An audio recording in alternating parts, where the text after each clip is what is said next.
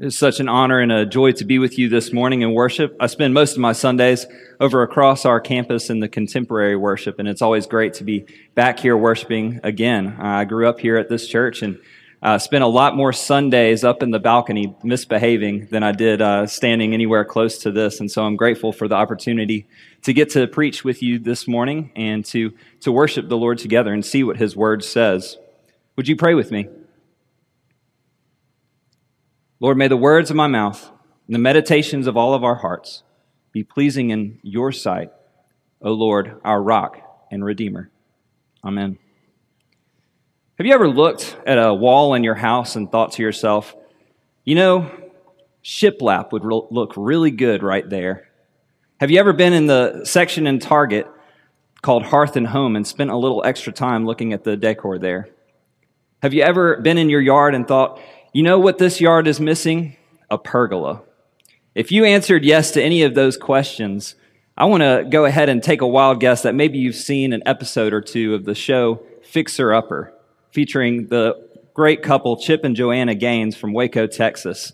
It's another one of those HGTV shows that uh, just pulls at our heartstrings to allow us to step into this uh, process of renovation. In this show, if you've not seen it before, if you're unfamiliar with it, this couple takes on a project, a house that is so dilapidated and maybe even disgusting that anyone else who saw it would probably sneer and walk away, but they take it on with delight. They get so excited just to tear up this house, and the process begins uh, with Joanna showing her uh, designs to the to the homeowners, and uh, you start to see the vision come together just a little bit and how she portrays the home fulfilling its potential. And then comes Chip's favorite part, the demo day, in which he always does something crazy like runs through a wall or, you know, throws down a, a, cabinet with his bare hands to show how cool he is. And the more you see this process unfold, the more you start to see a little bit clearer the picture of the house coming together. After that, uh, they skip some of the hidden stuff like the, um, the electrical and the plumbing, some of the things that's unseen behind everything else. And they show some of the finishes like the flooring, the walls, the windows, things that really make a difference. And you start to see it come together until the renovation is finally complete and the restoration is revealed at the end. In many ways, the story of the Transfiguration mirrors our own story of healing. This is the seventh and final chapter of our series, The God Who Heals. And I hope that you've seen how important healing is, not only as a theological concept and a truth, but as a tangible evidence of the love of God in our lives. All of us need healing.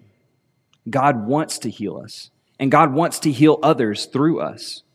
I hope that you've not only heard that, but that you've experienced it as well. I hope that you've recognized where it is that you've been needing healing. I hope that you've seen the faithfulness and compassion of Jesus through these miracle stories that we've been looking at together. And I hope that you've recognized where it is that the world around you is in need of healing and taken steps to be an agent of that.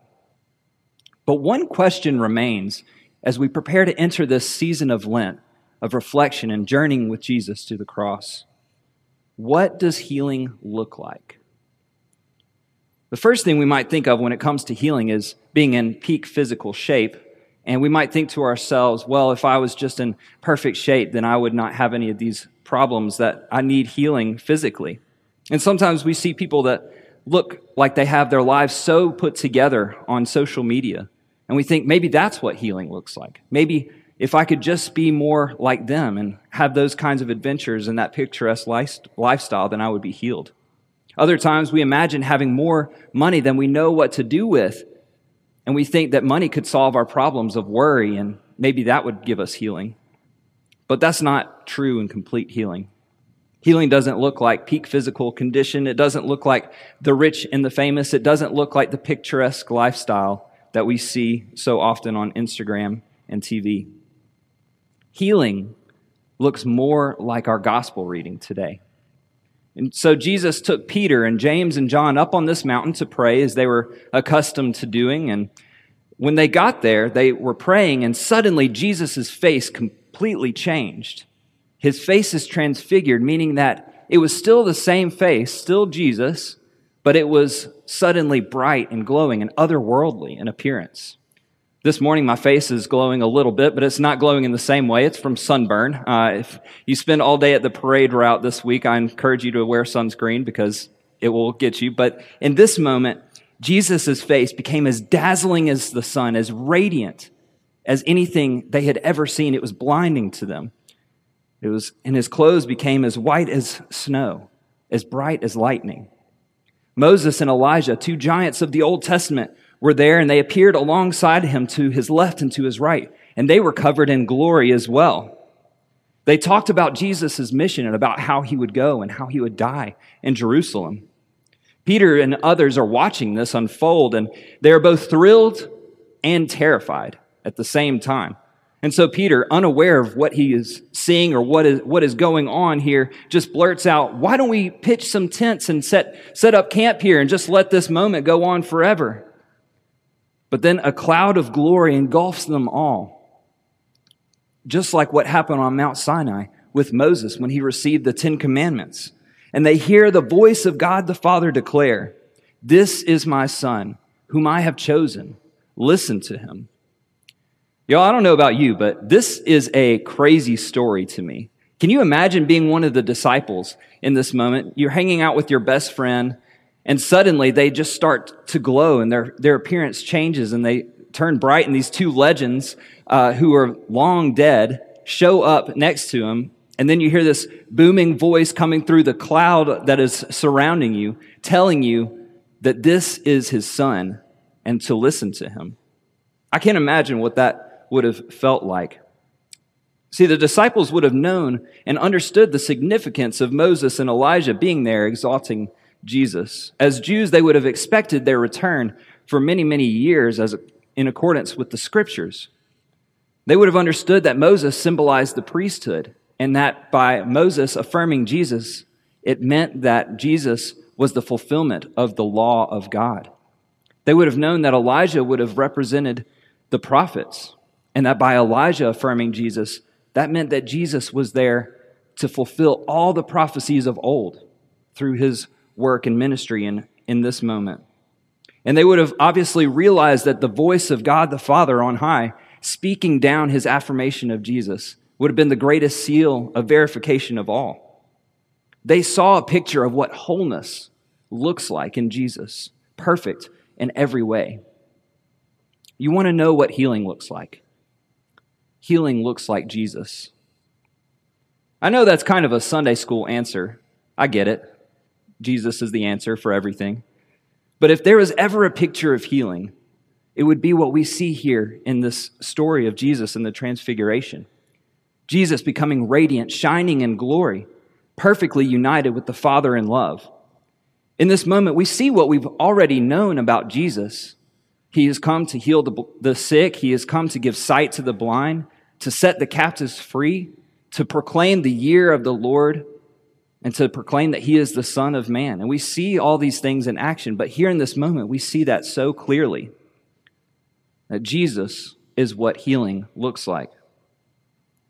It's a bit ironic then that the place that we see Jesus as healing the most, maybe, is when is not just in the things that he did with his life, but also with his death. Tim Mackie from the Bible Project says Jesus is the embodiment of God's glory, the glorious God suffering and dying for his people. And those things don't often go together, do they? Suffering and dying. But Luke places this story here in the gospel because it is supposed to be the thing that sets up Jesus' journey to the cross. Today is Transfiguration Sunday, which in our liturgy always falls the Sunday before Lent begins, and that's by no accident. One of my favorite authors, N.T. Wright, draws some parallels between the Transfiguration and the crucifixion of Jesus. Here on this mountain of Transfiguration, he says, Jesus' glory is on display, but on the cross, his shame is on display. He is cursed for hanging on a tree. Here, Jesus' clothes become radiant white, and at the cross, Jesus' clothes are stripped away. Here, Moses and Elijah are beside him on his left and his right, but at the cross, it is a criminal on either side that surrounds him. Here, a cloud of glory engulfs them, and in Jesus' death, thick darkness covers the land. In the transfiguration, God the Father says, This is my Son. At the crucifixion, it is a Roman centurion, an outsider, who says, This is the Son of God, surely. Jesus' glory is tied to his sacrificial love. The two cannot be separated. Healing looks like Jesus, and healing doesn't look like getting everything that you want, but like giving away everything that you have. Healing doesn't look like protecting your own life, it looks more like giving your life away. Healing looks like Jesus, and we find it all the more when we're trying to be like Jesus. But we all know that's not so easy. Trying to be like Jesus is extremely hard. It's not something that happens overnight, but over a lifetime. We as Methodists believe that salvation isn't just tied to a single moment where we say yes, but it is a lifetime of salvation. That we are on the way of salvation, working out our salvation with fear and trembling, as Paul says. We're hoping for this total tra- uh, restoration that we see in Jesus' transfiguration, but we can be healed in smaller ways along the journey. There is hope for healing in this life, here and now, when we feel the weight of our brokenness and sickness, when we feel the brokenness of relationships, we cry for help with our mental health or our spiritual battles. Jesus can heal, and we believe in that. And we are on a journey to learn more about Christ and a journey to be like Christ. And that journey has a lot of twists and turns and ups and downs, highs and lows. But we believe that ultimately it is the best journey, the journey that leads us to this beautiful form of healing, the most beautiful imaginable.